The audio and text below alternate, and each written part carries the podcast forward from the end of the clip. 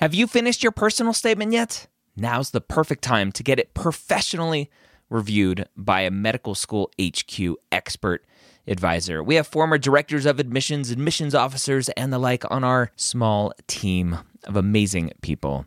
They have the inside knowledge from reading thousands and thousands and thousands, tens, if not 100,000 personal statements, going through the process and setting up the process for their whole committee. They know exactly what medical schools look for and the common red flags that can get your entire application thrown out. Take advantage of our flash sale right now, going through May 6th. Up to 6,000 characters reviewed for just $150. That's a $75 discount on our regular price. Go to editmyps.com. Again, that's editmyps.com. If you're applying to medical school in 2022 to start medical school in 2023, join me Wednesday or Thursday, Wednesday night at 9:30 p.m. Eastern or Thursday at 11 a.m. Eastern at premedworkshop.com. Go register today. I'm going to show you how to tell your story in your application. Again, that's premedworkshop.com. If you are applying to medical school in 2022, be there or be square. The Premed Year, session number 261.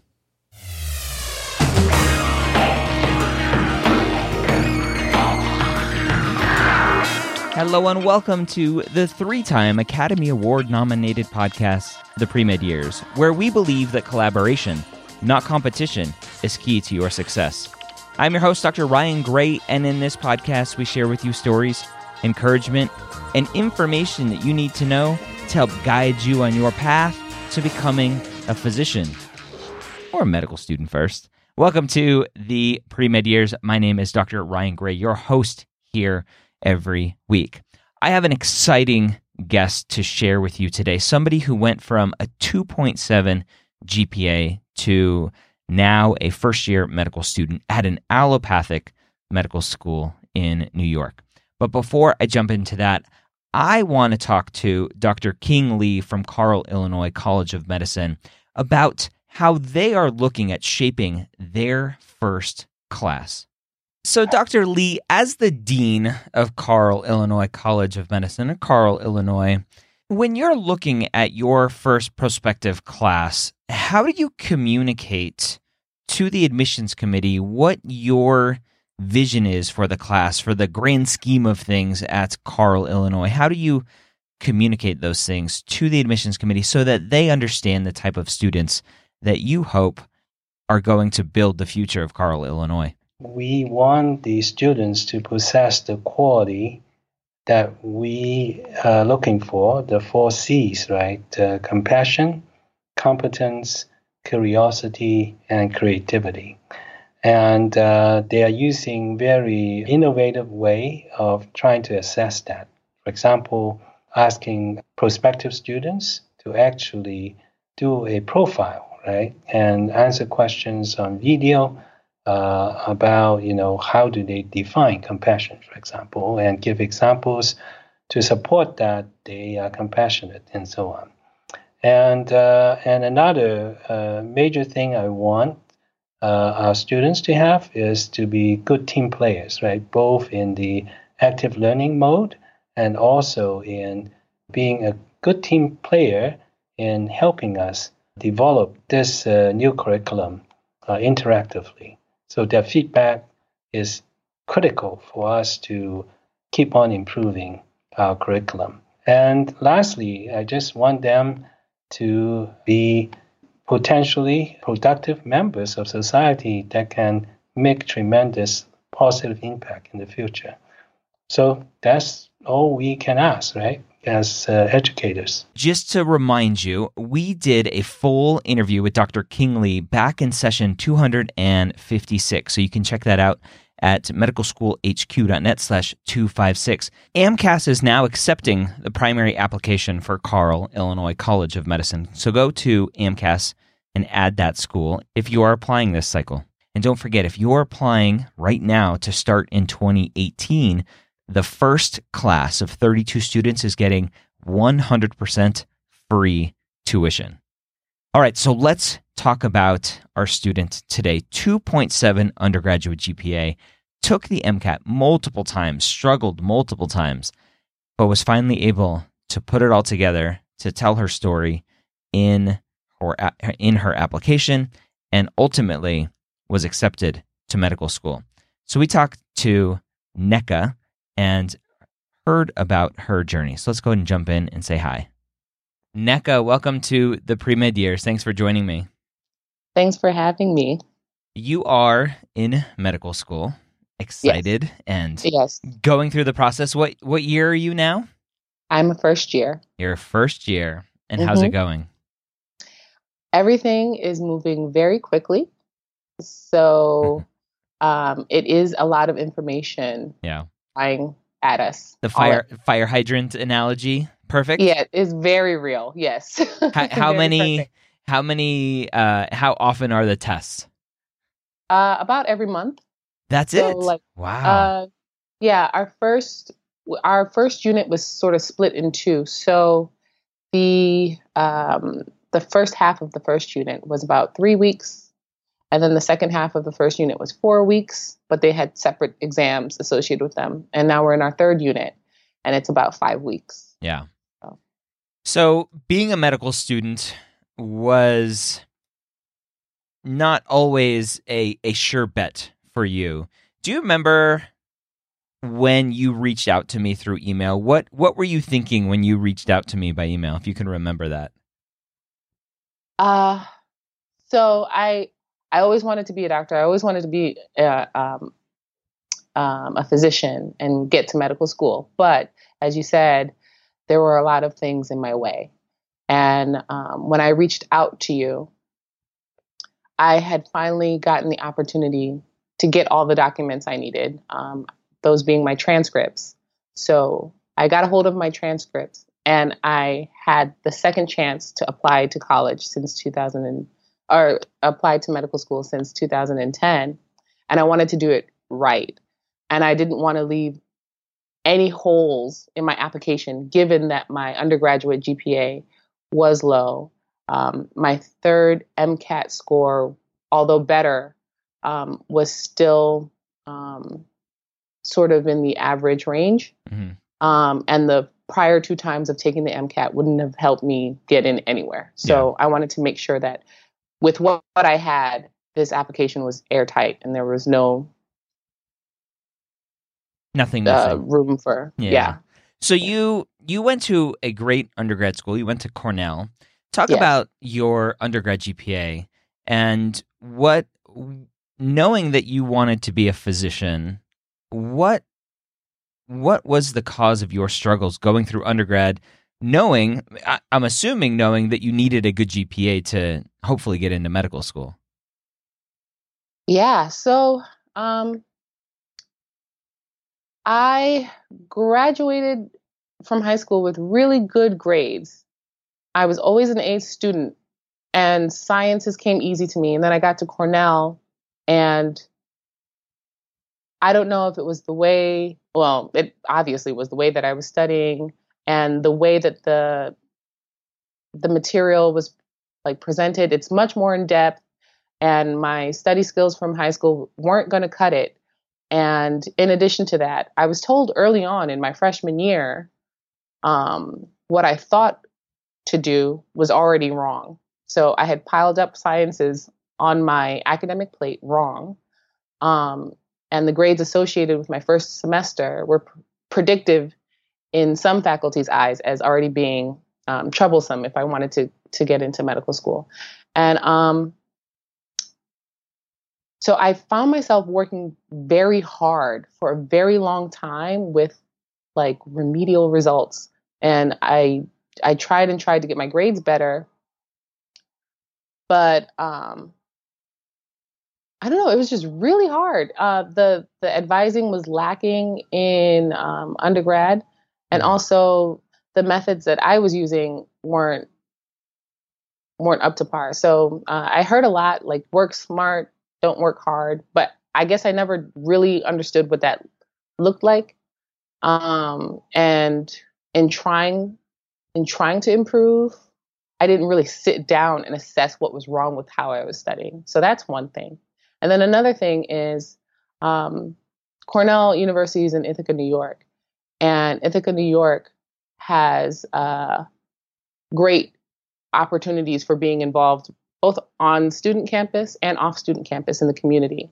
And I found myself uh, programming and engaging um, in the student community and um, volunteering outside of school a lot. And it's something that made me feel good, even though school didn't make me feel good. And I feel like my efforts and the balance that I had between academics and extracurriculars could have been better.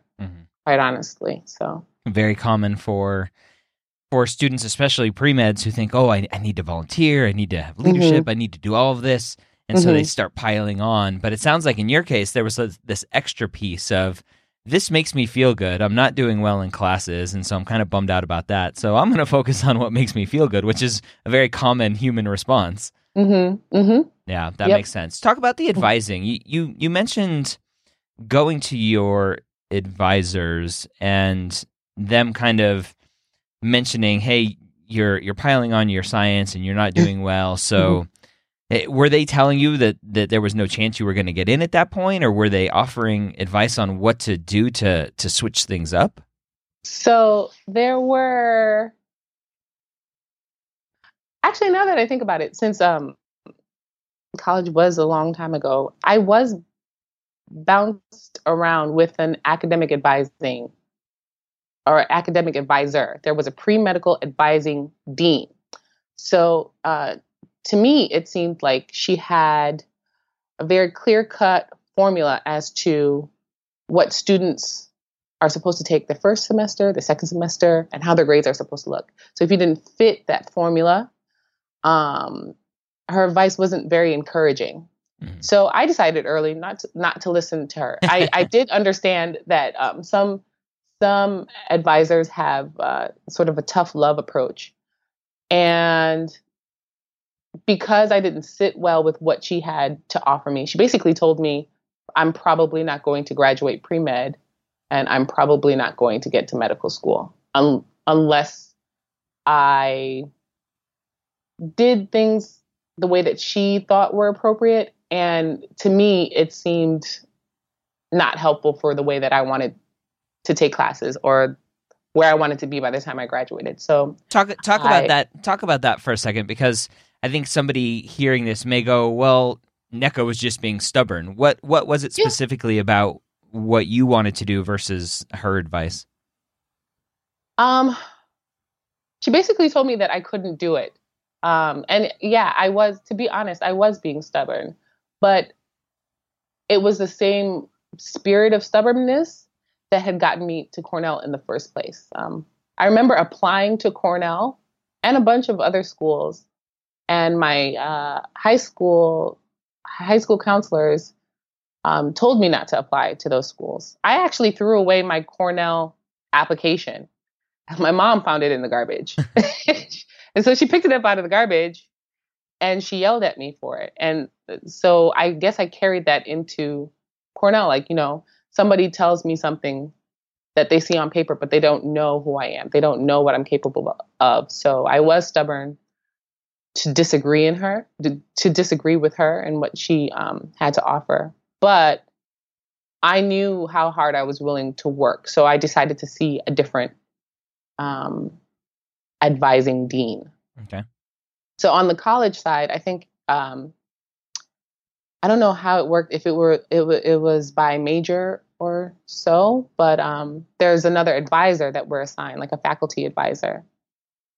And I had actually changed advisors three times, and it got to the point where they didn't even have anything helpful to offer. I, I guess it was helpful that they were checking in to see how I was doing, how I was faring, what I thought about classes. But um, in terms of knowing when to when to look for um, anything associated with maybe a pre-med conference or anything associated with when to start studying for the MCAT, how to start studying for the MCAT, the different resources. I, I felt lost about it.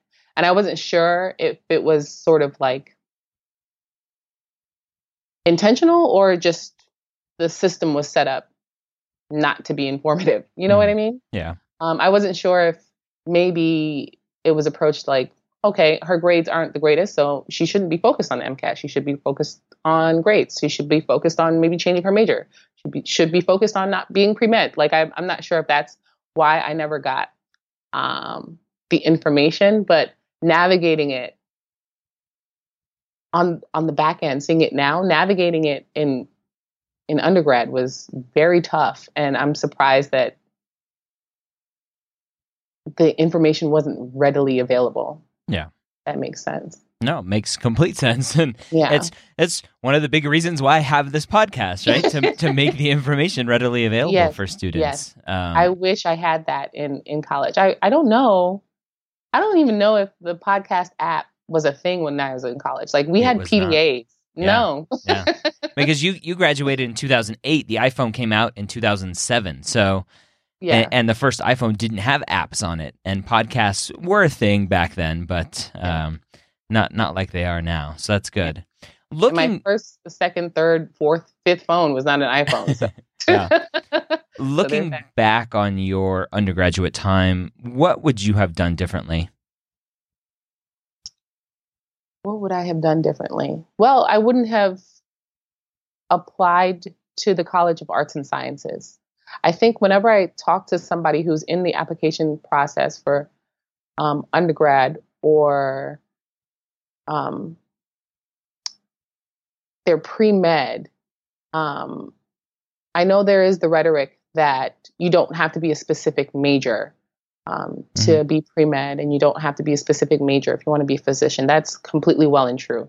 But I would say the best thing that any student can do is apply to a college where um, the advising is well staffed for pre medical students. And I think when I went to college, um, pre medical uh, advising was not not available through the College of Arts and Sciences. I feel that other other students in other colleges um, at Cornell had better advising, and I actually spent a bit of time trying to transfer out of arts and sciences. Hmm. The requirements were already like to graduate out of that college were a lot. And to somebody who already is trying to complete all pre medical requirements in undergrad, in addition to those arts and sciences requirements, it can be a little bit of a distraction, especially if you don't already know how to navigate the pre med track. So, yeah. And I think it's good advice for somebody who maybe is yet to transfer to a four year school. Maybe they're in community college. Maybe you're a high school student listening to this. To if you are interested in doing a arts major some sort, going and asking those questions. Be like, I, I want to be, I want to mm-hmm. be a history major, but I'm pre med. Am I allowed to use the the pre med advisors from the the sciences college and mm-hmm. and getting those answers 1st mm-hmm. I think that's good advice. Mm-hmm. You've mentioned earlier that you took the MCAT three times. Mm-hmm. What happened the first two times? um, Hmm. So the first time I took the MCAT, I, in some, I, I don't remember what year, but we went on a, um, a trip as the Black Biomedical Technical Association at Cornell University. We went on a trip to Upstate Medical uh, University, and um, I won a free MCAT course. And so um, I tried taking it while I was in undergrad, and I didn't feel prepared with the content review. So I didn't end up um, using the materials that I had won until after I graduated. And um, so I, I finally graduated from Cornell and I said, I'm going to sit down and study for the MCAT. I'm going to do the content review and try to fill in the gaps where I felt I was missing from um, like intro bio, um, Gen Chem, all that stuff, mm-hmm. and really sit with the content. Um, and I think that's important for somebody like you because. Mm-hmm.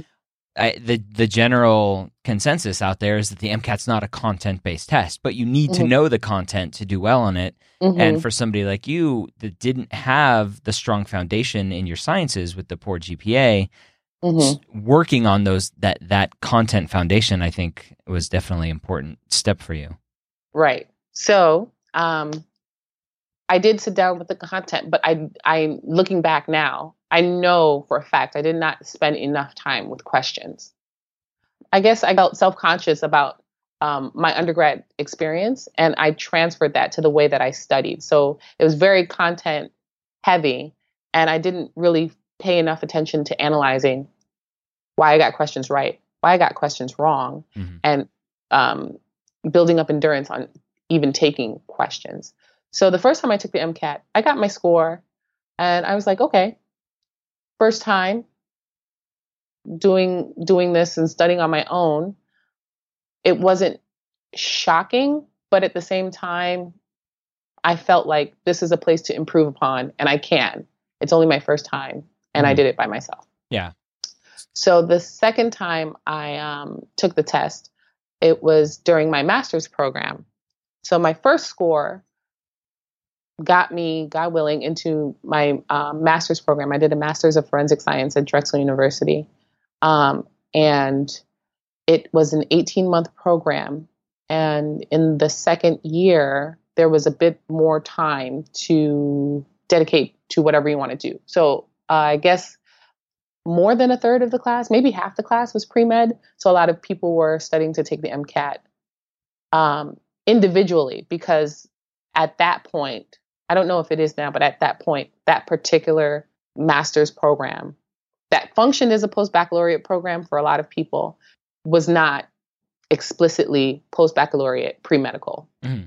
So they didn't have resources for students to use. So again, I went back to the materials that I had. And I guess I did end up seeing a tutor um, offered by the school um, once or twice for some of the content review. And I thought in my heart that I was prepared. But then again, looking back after taking it a third time, I know I was not prepared because again, I didn't spend enough time with questions. Yeah. You actually got a and, lower score on your yes. second test. And yes. this this just for for timing for people, this was back in 2010. Yes. A couple years after you had graduated from college.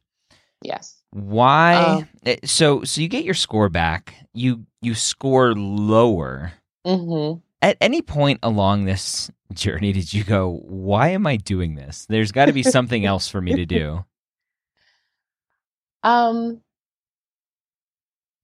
Yeah, actually, a lot more often than not, I got bombarded with the question by loved ones, friends, family, everyone. It's like, why are you still doing this?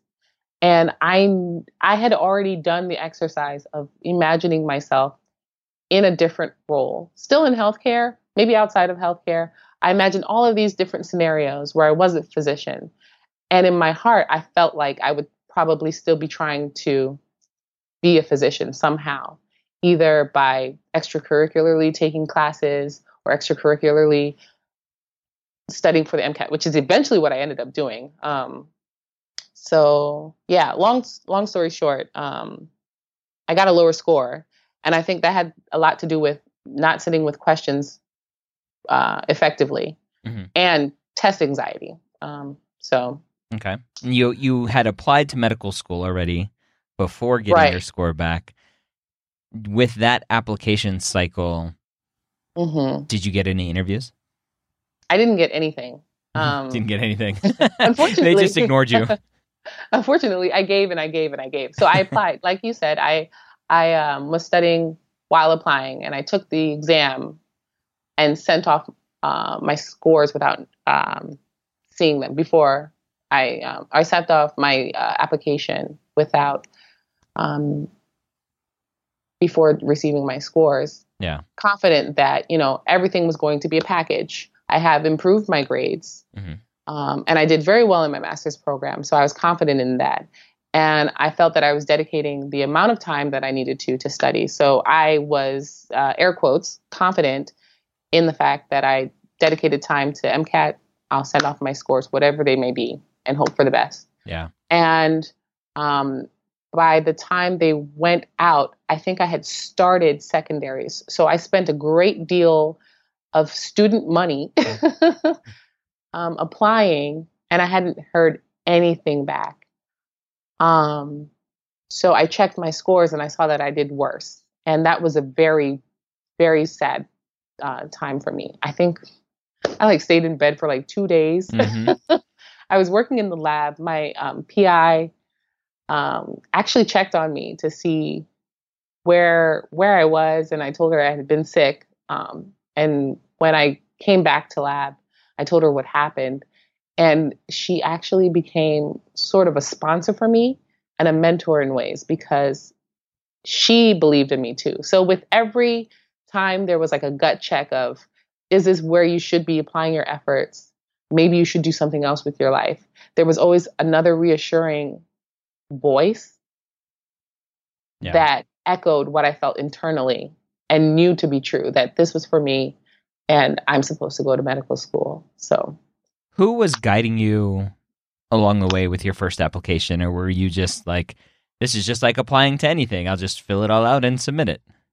Uh, no, I I relied on. Um, well, at this point, I had close friends. I don't think I had anybody in my immediate family yet uh, who had been in medical school by this time, but I mm-hmm. was relying on close friends who were in medical school, graduating from medical school around uh, 2011, um, entering residency. So I relied on them. And they were very anchoring and yet very encouraging. And I felt as though um, I had a better time with them as a circle of advisors than I did in undergrad, trying to figure it out on on my own. So um, yeah. Okay. So. So you didn't get in. I didn't get in. didn't I didn't get, in. get in, and they they they offered a very good support network when I was at at that low, yeah. at that extreme low after the M- MCAT score. They were very supportive, um, and we all worked together to see how I'm going to improve my MCAT score. Um, yeah. So I was very thankful to have them in my life. Unfortunately, you took a break in there yeah, for a while. Yeah. What was going through your mind taking a break? Because I think a lot of students are at that point where they've they've applied to medical school, didn't get any interviews, didn't get in. They've taken the MCAT a couple times, and and I, I think they're very common, very similar to you. That this is my dream to be a physician, and so they just they keep trying to swim upstream and mm-hmm. and keep making the same mistakes and you decided to step back what what was that decision to step back why did you make that um so i'm not sure if it was a decision more than like something being imposed externally on me. So the score that i got um, at drexel um, and the application process that i went through during my master's program was what it was. But in my mind because I had the proper support network to help me stay positive, I reached out to uh, faculty and administration at Drexel to um, find out if there was another post baccalaureate program that I could participate in, being that I did so well in my master's program and I'm it's a master's program that's not geared toward um, pre-medical students and getting students into medical school. So um, I actually got into their P-Med post-baccalaureate program, which was supposed to be two years to do basic science, um, to focus on um, studying for the MCAT, which is what I needed. And I think I t- talked to um, several different people in faculty and um, my friends reassured me that it would look good to reinforce some of the um, undergraduate classes by retaking them. Mm-hmm. Even though I had taken upper level, yeah. it'd be good to show that I have mastery of the intro um, basic sciences. Makes sense. So I got in, um, but unfortunately, there was some mix up or issue with Drexel and their financial aid. so unfortunately, um, I got kicked out of school. I got kicked out of school, or um, I was forced to um, sort of withdraw from that. Yeah, from that um, early within the first. I had already taken a class, but within the first week of uh, like intro bio, intro chem, mm. um, I had to leave the program um, because of financial aid mistake, and um, that put my account on hold. So in the meantime, I had to figure out what I was going to do since I couldn't be a student anymore. I couldn't afford to work in the lab and not be a student. Mm-hmm. Um, so I had to get a real job. um, and I wanted one where I could use my degrees because I had earned my master's degree by that point and I had an undergraduate degree in biology.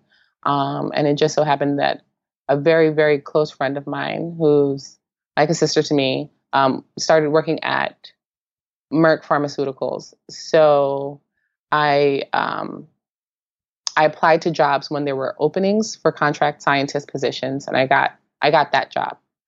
Um, and I was focused on doing clinically relevant research in vaccines.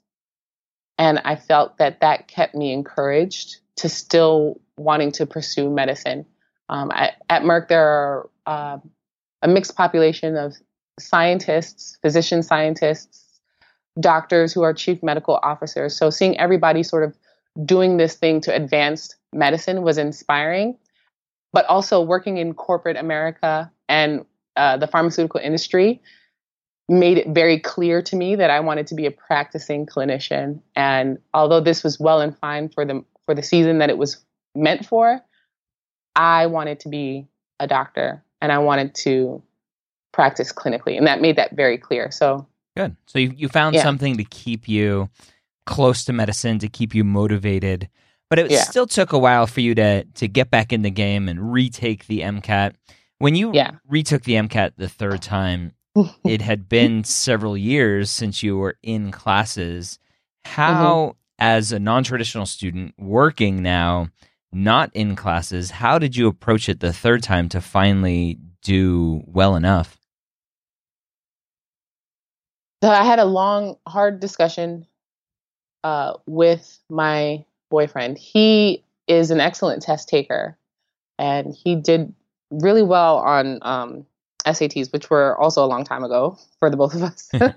but his advice was to do questions, to do questions, to sit with the questions, figure out why I'm getting them wrong and right. And I think him showing me how how to do that and how to execute that helped. Mm-hmm. And it was not an approach that had occurred to me before then. Or maybe it did and I was just doing it wrong, but it it helped the way that he broke it down for me. So um, every morning before work, I would spend three hours doing practice questions. Um, and then on lunch break and after work, I would spend that time reviewing why I got the questions wrong and cross referencing whether it was because of a gap in content mm-hmm. or because I wasn't thinking of the question properly. It's sort of like that get yeah. in the mind of the test maker Perfect. technique. Yeah. So Perfect. that helped a lot. It helped and it lot. helped with um, endurance too. So on yeah. the weekends, I would be taking um, full length tests, and so I bought I bought all of the full length tests. Yeah. To not run out of material, so that was helpful too. Good. Yeah. You applied your second time. Mm-hmm. You, how many interviews did you get? I got one. You got one interview. One interview. That's all it takes. That's all it takes. During during the interview, how much of your past struggles came up, and how did you talk about them? Um, to be quite honest, it barely came up. Um, so the first half of the day was learning about the school, learning about the faculty, learning about the curriculum, going on tours. And then the second part of the day was the uh, MMI format. Mm. Yeah. So it was geared more towards getting a feel for how you communicate with people. Mhm. Um, am I crazy? Yep, yep. Are you a serial Um, killer? That's my that's my line. Yeah. I guess I'm a little bit crazy to have kept doing this for Yeah. so long. Yeah. But um, do you think also, do you think the MMI for somebody with your past, your, with your past struggles applying before and multiple MCATs and and poor undergrad GPA, do you think the MMI helped you or hurt you because you weren't able to discuss those struggles and show that you've overcome and, and have that discussion? Huh?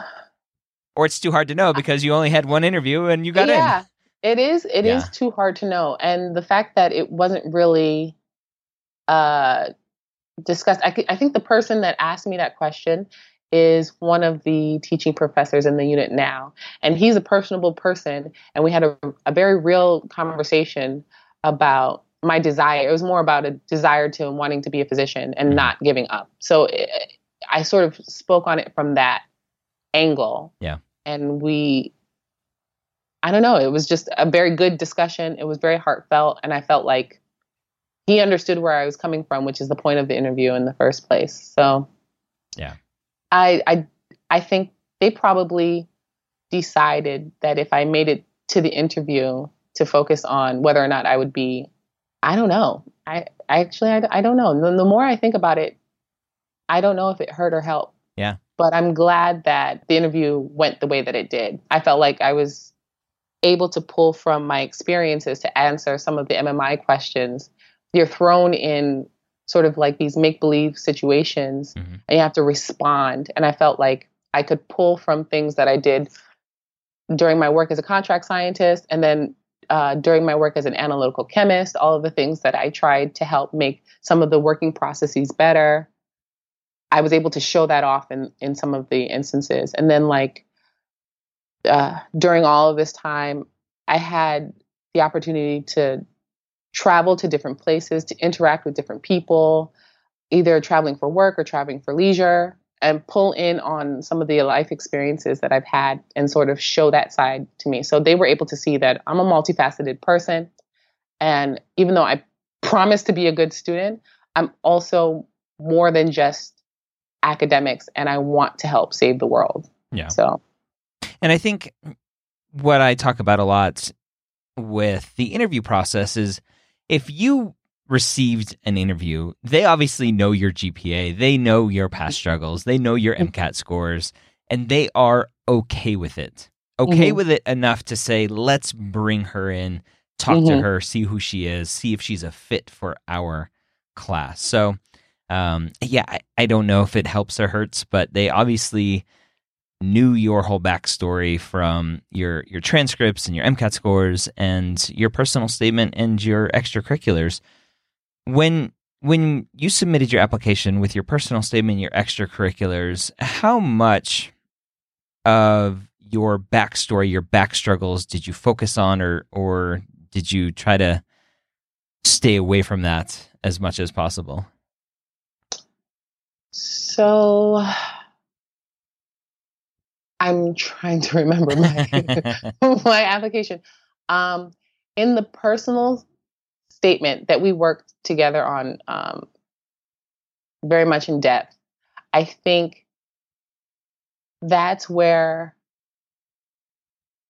I showcased that beyond my scores, this is my dedication and my passion for the dream. This is how long I've been serious about it, and this is how long that I've worked towards it, despite all of the things that have sort of gotten in my way. Mhm. Um, and I sort of used a story to help bring them into the mindset that I was in when it clicked that there's no other way for me to go than to medical school. Yeah. So um, it took, I think, six drafts, six a- or seven It took a few. Yeah.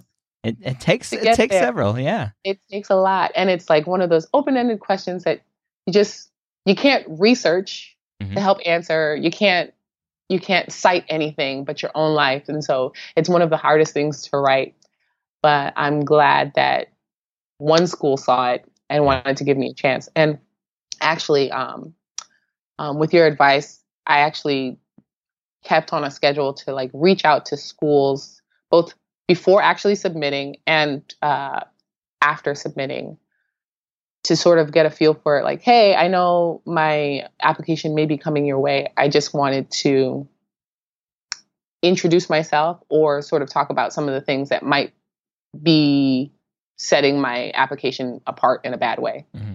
um, so that was more outside of the application the yeah. extracurriculars um, i spent a lot of time um, trying to showcase what i added to any experience that I was involved in.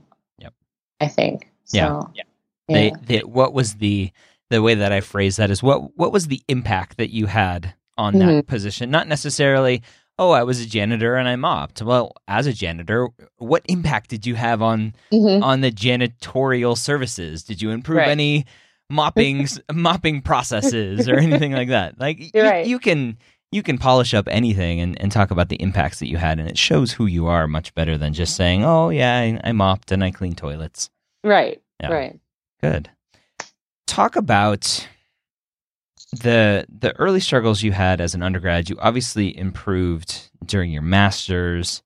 Now that you're in medical school, how much of the early struggles that you had with classes did any of that creep back up into into medical school, or do you think going through all of that and figuring out who who the best Nneka is for studying and everything else, do you think that has kind of buffered you from struggling while in medical school?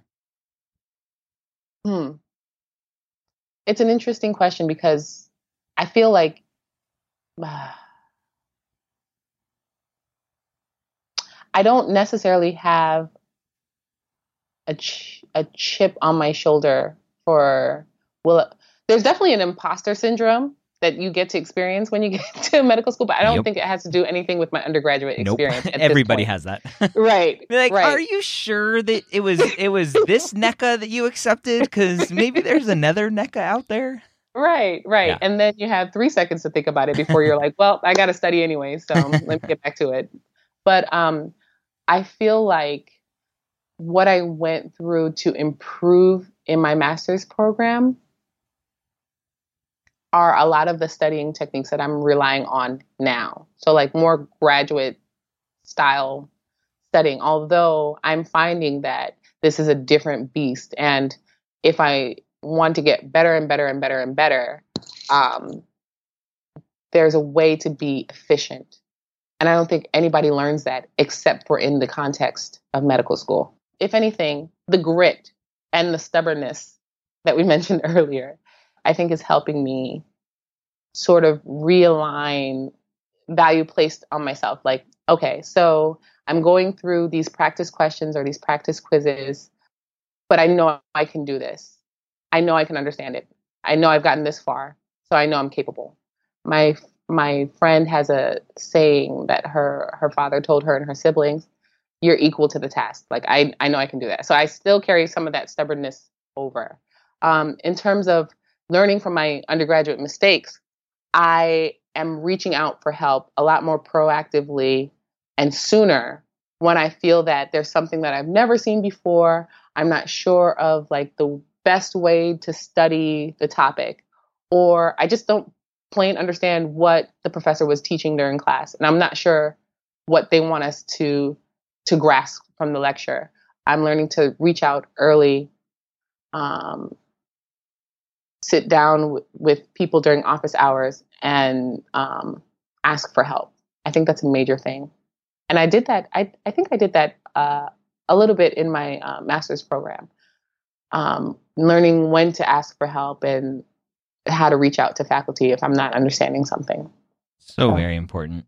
Yeah. Very, very important. Good. Mm-hmm. What what does future you want to accomplish? What are you hoping to do?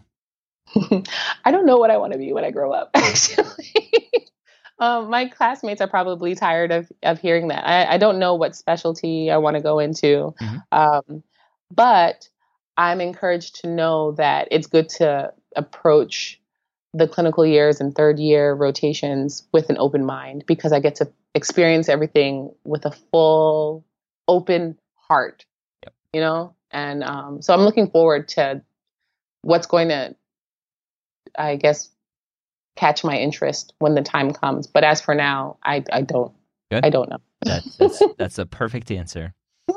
you just know you want to make an impact somehow, and some yes. some way you'll do that. Yes.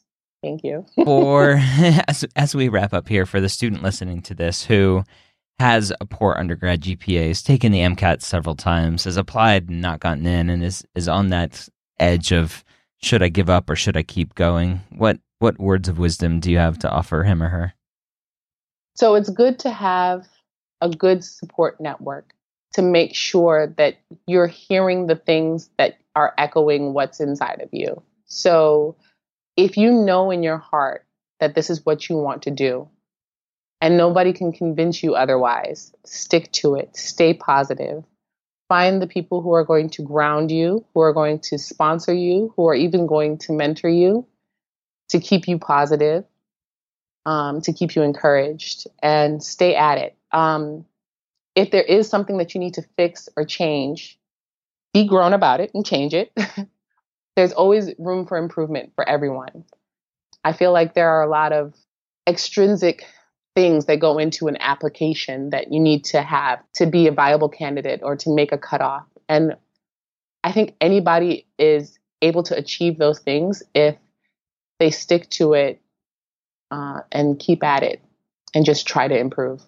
All right, so there you have it. Again, that was Nneka 2.7 GPA to now being a first year medical student, which is amazing. And it's it took a lot of determination. It took longer than probably she wanted. She had to to do her masters and to get good grades and prove to medical schools that she could handle the coursework. And she was able to tell her story enough, strong enough in her applications to get that interview, which ultimately led to her acceptance. So I helped Nneka shape her application. If you're looking for help with your application, shoot me an email, ryan at medicalschoolhq.net, or you can just go to the website, medicalschoolhq.net, and click on the services tab, and you can see how I can help you with your personal statements, your interview prep, or your application as a whole. Uh, I am limited because I'm just one person to the amount of students that I can help. So if you're interested in working with me, shoot me an email sooner rather than later. Don't forget, if you're applying to medical school to start in 2018, take a look at our interview that we did with Dr. King Li of Carle, Illinois College of Medicine and see all of the amazing things that they are doing there at Carle, Illinois to merge engineering and medicine. And don't forget that first class, 100% free tuition. I hope you have a great week. Next week, we're going to talk to a physician who started a small little Twitter account that has grown much, much bigger. That's next week here on the Pre Med Years.